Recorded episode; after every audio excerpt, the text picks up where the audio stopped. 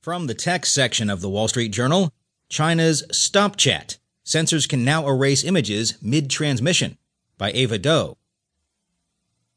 China's already formidable internet censors have demonstrated a new strength the ability to delete images in one on one chats as they are being transmitted, making them disappear before receivers see them. The ability is part of a broader technology push by Beijing's censors to step up surveillance and get ahead of activists and others communicating online in China.